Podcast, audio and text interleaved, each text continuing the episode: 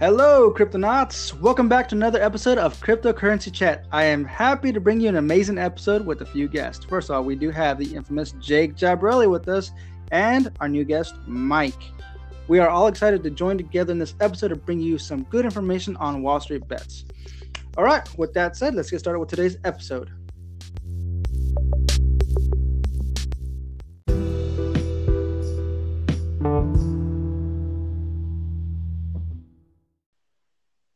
Alrighty. Well, um, yeah, we did talk about Wall Street bets in the last episode of the day, um, but we have new information. Which, if we'd had our guest that we were planning, he would have been here, be able to talk about that. But I think we can still cover it. Um, I know I have my opinion. I don't not trying to put Mike you on the spot. I'm not. I'm trying to. Really not. I want to get your opinion on Wall Street bets because um, I have my own unique perspective on this. I know we were kind of talking about this before the, the show, but uh, uh, a lot of people seem to be really angry with Robinhood. What say you? Um, oof. Well, I have not been able to withdraw funds that I deposited on Saturday, and I tried this morning and still Oh, won't pull them. So that's, my That's all opinion on that. That's I also uh, I had a buy order in for 145 on GameStop, and that was when it was above 145, and I put that order in on Monday, I think, and then it dropped down at some point in the week, and then went back up to like 240 or something, and I got an email from Robinhood saying they canceled my buy order. Oh, So that's you know, bad. that's all bad. So you I might mean- actually have some some skin in this uh, class action then. Um, a little bit, but I, I don't know, man. It's just the wildest stuff. I like never my whole life would I think I would say those words and not be lying that a large exchange would do that. Yeah, yeah, I agree with you. Um, So, so Mike, you're definitely right in the the Wall Street bets train. Um, obviously, there's you've had your ups and downs. Are you are you in a positive, negative? Can you say that? I mean, I don't really want to too deep in your bag. Um, I have one stock of GameStop right now that I bought for solidarity, and I'm I'm probably going to pass that down on to any future children I have. Respect. Th- th- This is the stock from the great 2021 squeeze, you know. yeah, nice. But Nice. but short of that, I, I got some uh, lower buy orders in. I, I went on to Charles Schwab and put in another order at 145. So hopefully something happens. If not, and and did you do with the cryptos that were involved with Robinhood? Were you involved with the Doge or anything else that they stopped on that? I, I would never ever buy crypto on Robinhood. like that just seems like a really bad idea. Yeah, well, you can't sell. You can't. Tra- I mean, you can't trade out. Yeah. can't trade Yeah. in. You're stuck with Robinhood. That's the same thing with PayPal. That's why I won't do PayPal. Yeah. Yeah. I'll only buy crypto on exchanges that'll let me pull that crypto off the exchange. Exactly, Mhm. same here. I can't. I can't stand that that they're so restrictive with it. I mean, I I kind of understand the reasoning, but at the same time, it's like this is not true crypto. You're kind of trying to force it into the fiat market, and that's not appropriate. And I think if you bought GameStop, well, let's say it was a different stock. Let's say it was um, uh, Berkshire Hathaway. Yeah, like you're going to do that, but um, let's say you bought Berkshire Hathaway for three hundred forty-five thousand dollars in a stock, and uh, they said no, you have to keep it here. Yeah, they'd be shut down pretty quick. hmm You would think, but now I don't. I wouldn't No. trust anything. Yeah, it's very questionable. It's it's strange, uh, but I totally I totally understand. It's, it's it's it's it's.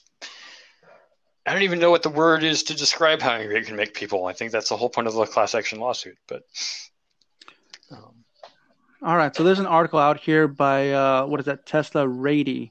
Tesla Dot- Roddy, yeah, Tesla Roddy. You know, like Dot Illuminati, com. but it's Tesla Roddy. Oh, nice, nice, nice.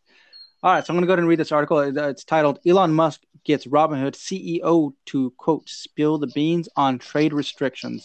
Now, this is a big thing that everybody wanted to know the answer to. What the heck happened with Robinhood? Why did it shut down? No one's talking. All right, so it looks like Elon Musk, with his magic wand, was able to get the, the CEO to spill the beans. I mean, I guess Right. you know, they're both on the same level. I mean, even though um, Vlad isn't worth nearly as much as Elon's worth, um, they're still kind of in a similar boat. I'm sure Elon has probably used the Robinhood app at some point just just to test it out. He doesn't need Yeah. to buy from them, but I mean, it's just another you know exchange. But um, Yeah. Let me go uh, ahead and read this read this little piece here. See what see what kind of information we can uh, extract out of this article. So it starts off with who's it written by? Joey Klender. Mhm. Tesla CEO Elon Musk con- convinced Robinhood frontman Vlad Tenev to spill the beans regarding spontaneous trade restrictions on stocks during a clubhouse meeting on Sunday evening. Tenev has been under heavy fire from retail investors who use the Robinhood platform for trading ever since subreddit Wall Street Bets has caused several publicly traded companies to skyrocket in value in a pushback against large hedge funds. Quote, What happened last week? Why can't people buy the GameStop shares? People demand an answer and want to know the details and the truth. Musk, who took on a spokesperson for the people's role, said to, to Tenev. After Wall Street Bets, Reddit subreddit performed a coordinated buying efforts on the stocks that were being shorted on Wall Street hedge funds. Shares of GameStop skyrocketed, currently trading at $253. Uh, shares were as high as $483 at one point a far, a far cry from the sub level three dollars trading during the summer of 2020. Can you believe that? Three dollars less than 12 months ago. That's crazy. That's crazy. Yep. Um, let's see. Tenev claims that the company had quote no had no choice on what to do when the platform shut down. The possibility of buying certain stocks after receiving a call from the National Securities Clearing Corporation on Thursday morning. Tenev's sleep was interrupted by a request from around $3 billion. Musk asked what the reasoning for the sudden capital demand was, and Tenev said he's still trying to put together the pieces. Quote, like, it seems a little weird that you all of a sudden get a $3 billion demand and at 3 o'clock in the morning, uh, just out of nowhere, the Tesla CEO said, according to Yahoo. So it was unprecedented activity. I don't have the full context of what was going on. What's going on with the N- NSCC to make these calculations, uh, Tenev said to Musk. Eventually, the $3 billion capital raise was negotiated down to less than 50% of that figure. Robinhood and the S and the NSCC landed on $1.4 billion, a slightly easier amount of money to attain. All right, let's go ahead and chop that down. I'm glad to see that somebody knows they can get 1.4 billion dollars that quickly. I'd love to be able to do that. Yeah, three o'clock in the morning. Well, Yeah, I mean, nice. anytime. yeah, yeah. Uh, anything else out of there? Uh, there's one, more- a couple more things, but I mean, I think you get to the gist of it. It sounds like the uh, Tenev. I I don't even know if, if this article is so uh, re- revealing as it is just you know Elon Musk kind of pinning it to to Vlad, um, and Vlad going, "Oh, I don't know." Yeah.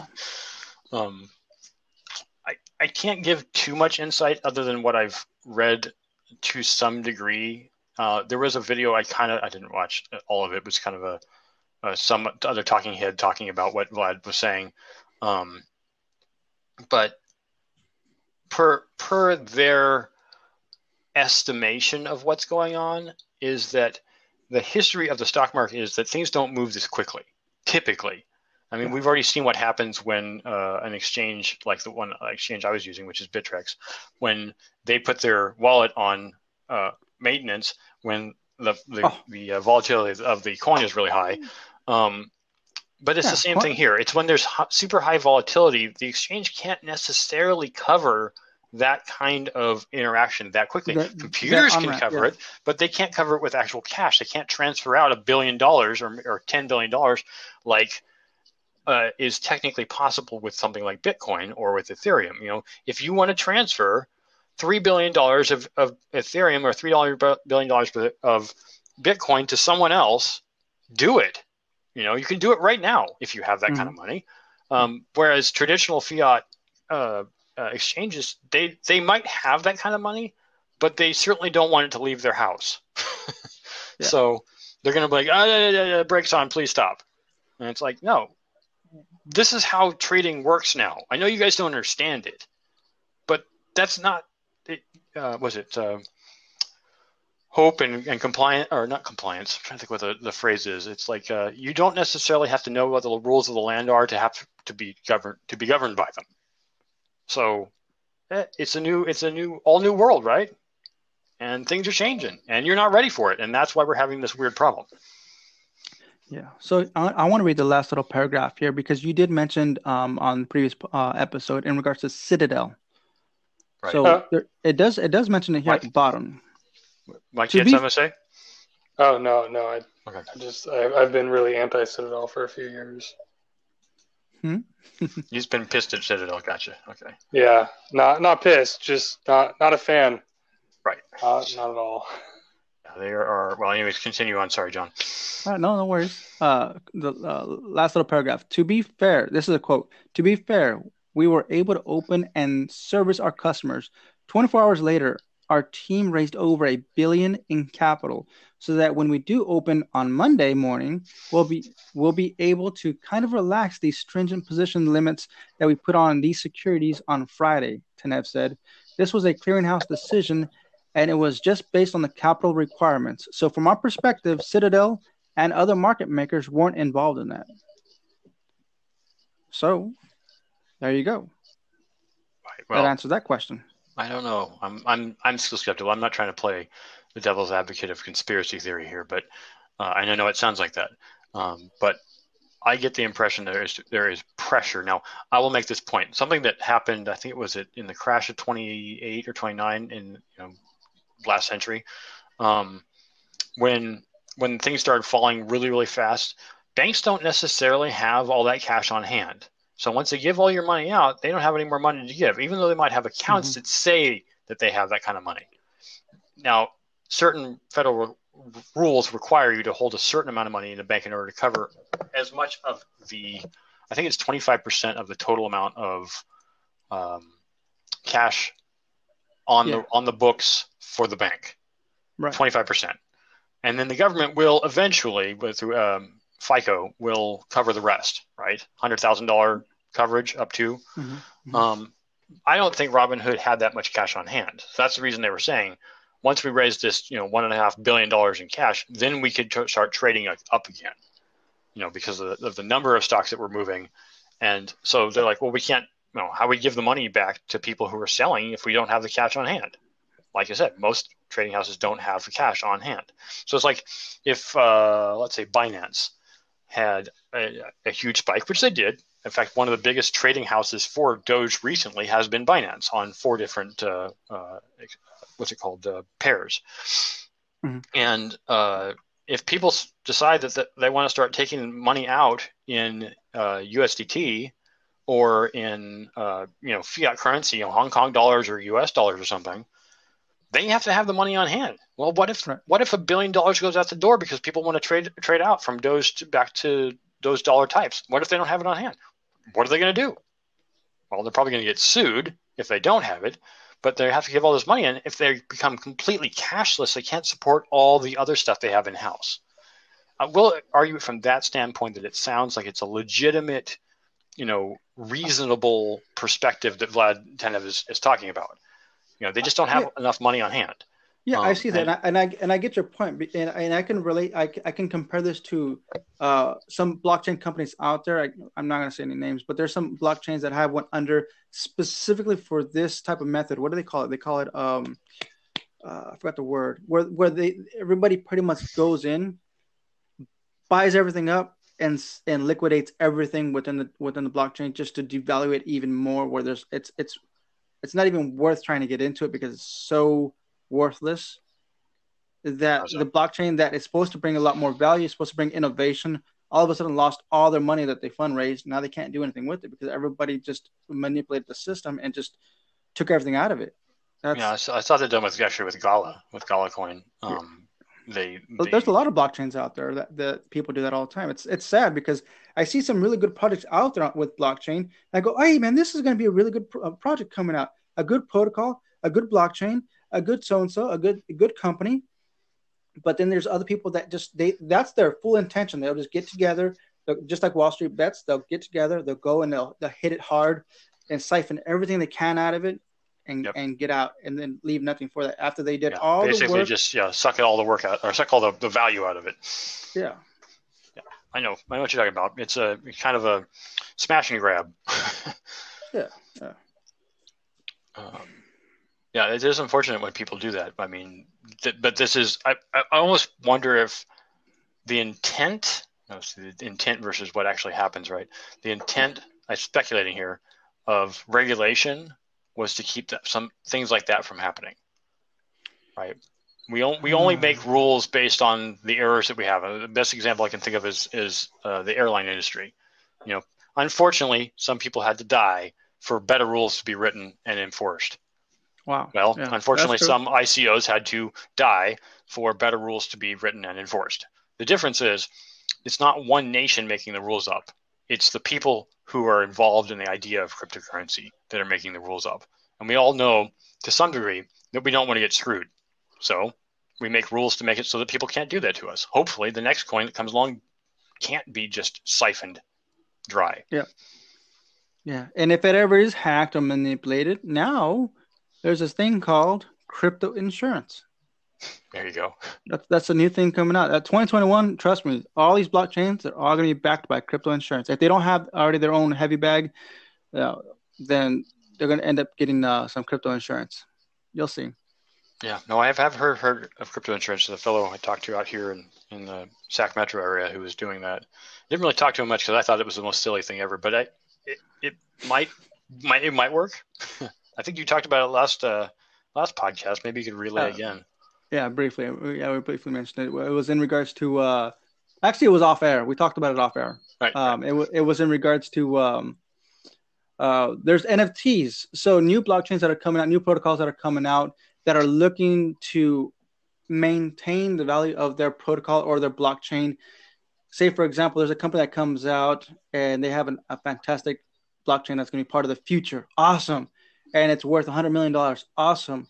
Well, they they're, they're telling a lot of people that have not moved into the block onto the platform yet. They're encouraging them to say hey if you come to our blockchain we can promise you that if you buy our token we do have insurance. The insurance is backed up on the blockchain itself as well by an nft so nft contractors will create an nft which is which is already submitted on the blockchain that is valued at 100 million dollars specifically contracted to this blockchain company so that if, if it ever is hacked or if it ever is siphoned off or manipulated the, your your your crypto will be returned for what you paid for it that's awesome that's just going to tell me you know what i trust this company a whole lot more i'm Yeah. definitely going to get into this Yeah, no, I definitely it gives more efficacy to the to the company when you know because you can see it on the blockchain. You can see, oh, they definitely have it there. It's definitely sitting right there. I can I can see it in the in the blockchain explorer. Um, that it is legit.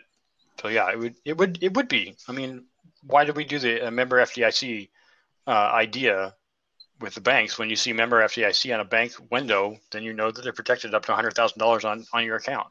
Yeah. uh, by the U.S. government. So if they have an insurance of that same sort and they can guarantee your your investment, then you'll be much more willing to hand your whatever over. your private keys give me your private keys no don't do that don't Yeah, ever don't, do that don't do that. Not don't ever do that. Yes. Not even okay. Look, uh, here's here's some, here's some here's some cryptonaut wisdom. Even if you have an empty bag, do not give your private keys out to anybody that's saying that they, they're willing to pay you for an empty bag. Don't do it. Yeah. Don't do it. Uh, There's more information on the uh, there's more information in your wallet than you think there is. hmm So be careful with that. Don't do it. Yeah, I made that mistake, and I made a video on it. And You want you want to talk about it because we actually we've been getting a lot of new listeners in on the podcast. So just go ahead and bring that up because you did mention that. Uh, but this is we're talking centuries ago now. yeah, Uh, the podcast I did- continues to grow. I did make the make the mistake last year. Um, in uh, last year was it? I can't remember. Oh, it was a while ago, where I made a video and accidentally scrolled over my private keys while making the video, and some person p- paused the video, copied the information out, and stole uh, not a whole lot of ETH from me, but basically compromised my ETH account. Um, and uh, yeah, it, it at first I didn't realize it. I I thought I'd been hacked because I was like, how else could anybody else gotten this stuff? I didn't realize I'd done a, I'd made a stupid decision. But and then um, it was in video. but yeah, once I went back and reviewed it and actually did the video, I was like, oh my gosh, I actually did. I put my private keys out there, so I immediately took that video down. But it was too late by that point.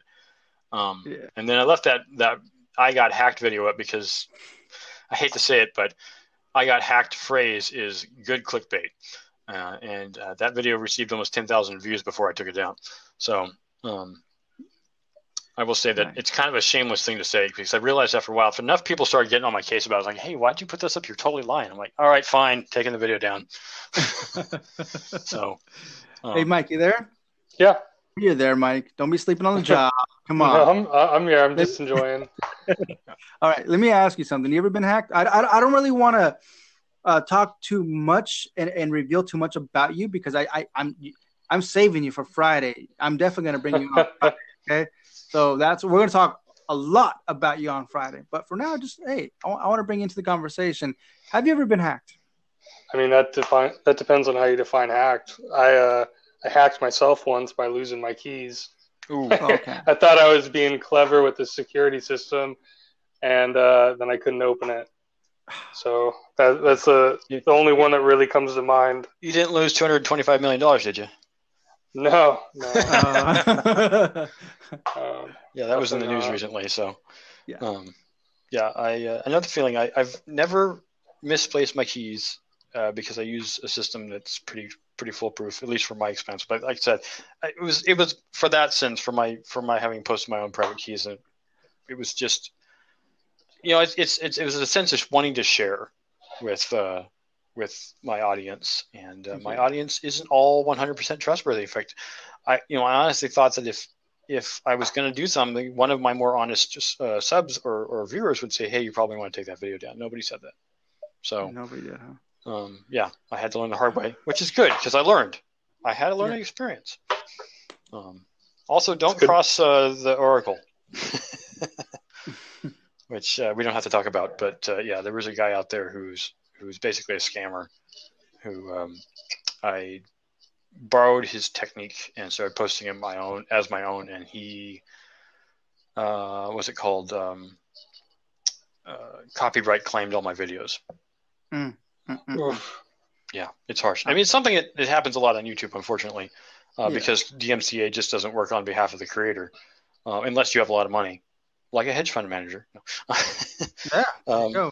but that's uh, That's why I like blockchain, man. That's why LBRY is awesome. I like oh LBRY yes, because there's so much more free. It, it, LBRY does truly remind me of the of the beginning of what YouTube was. Mhm. There's so Yeah. freedom on, on except LBRY. with with the knowledge of the last 15 years of what not to do. yeah, yeah. Don't don't If- put your in- Yeah. The smart, I mean, yes, LBRY is amazing. You can put whatever you want up there, and the only thing they can do is basically kick you off the main site. But your content will still be up there.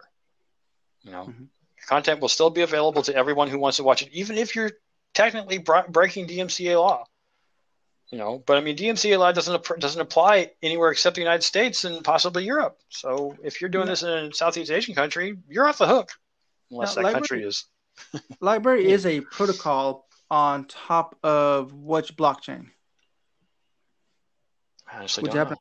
You don't know? Uh, No, 'cause I don't. I don't think it's its own block. It's definitely not its own blockchain. It's a protocol it's uh, on top of on top of Ethereum. I think it is. No, it's not. It's. It, I know what the the. Oh shoot, I can't remember what the actual um, blockchain it is. Um, something Kai.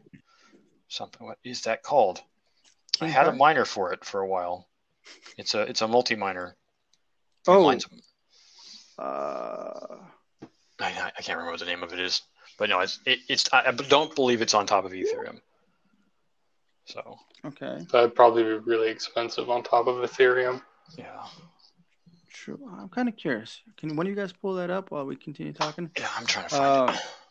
let's see here. So, freedom of distributing information on blockchain is amazing. I love that. I love the community that's willing to help you. I don't know if you guys ever worked on any projects yourself and actually reached out to a lot of the community. If you definitely want to um, improve your skills, there's a lot of people out there willing to help you out. Improve your skills. Oh, yeah. I'm not. I'm not a programmer by any means.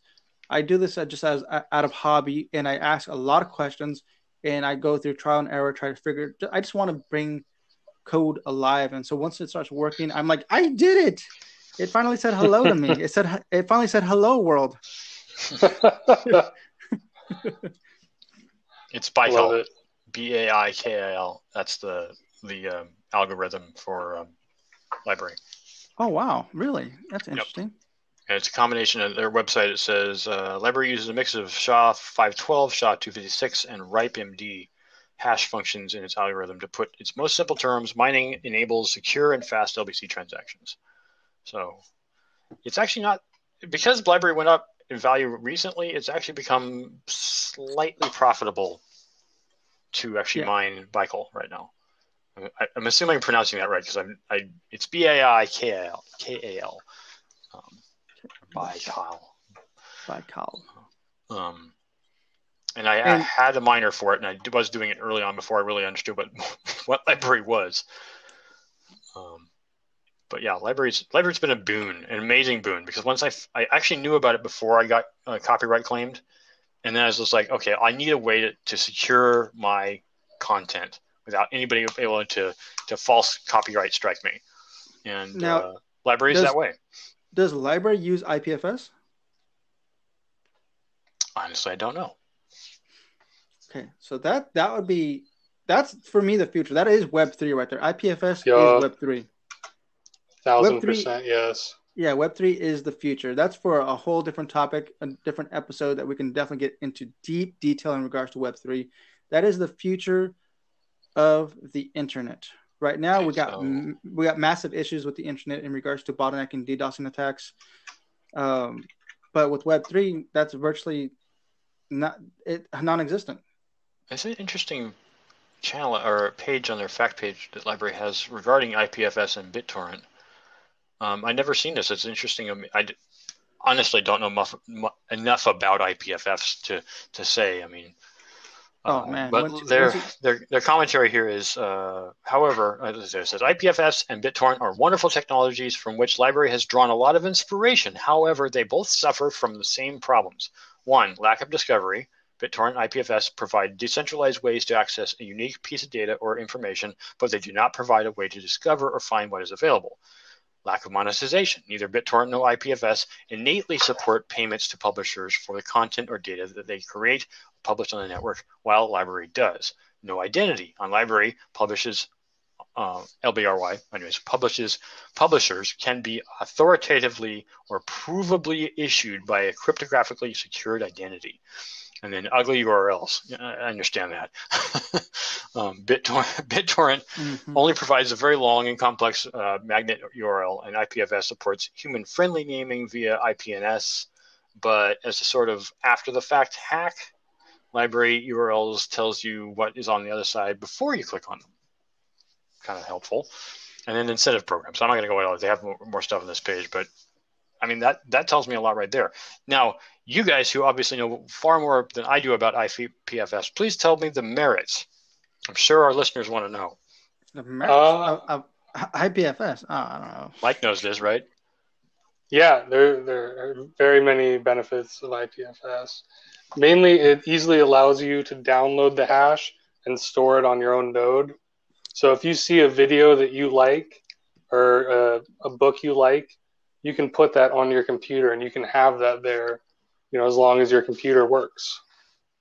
So no one can take it down, can't be censored, well, which is I, pretty cool. Can I elaborate on that? Because from my understanding, sure. my, I, am not I'm not a programmer or developer by any means, but I did tinker with IPFS. I did upload a few images on IPFS.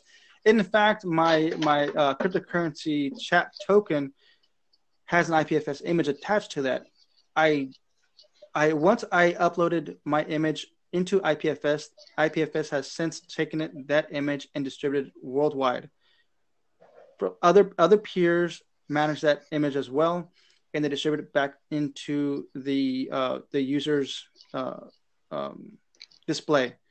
So once it's uploaded, I can shut down my IPFS node, and it's already on uh, out in the internet.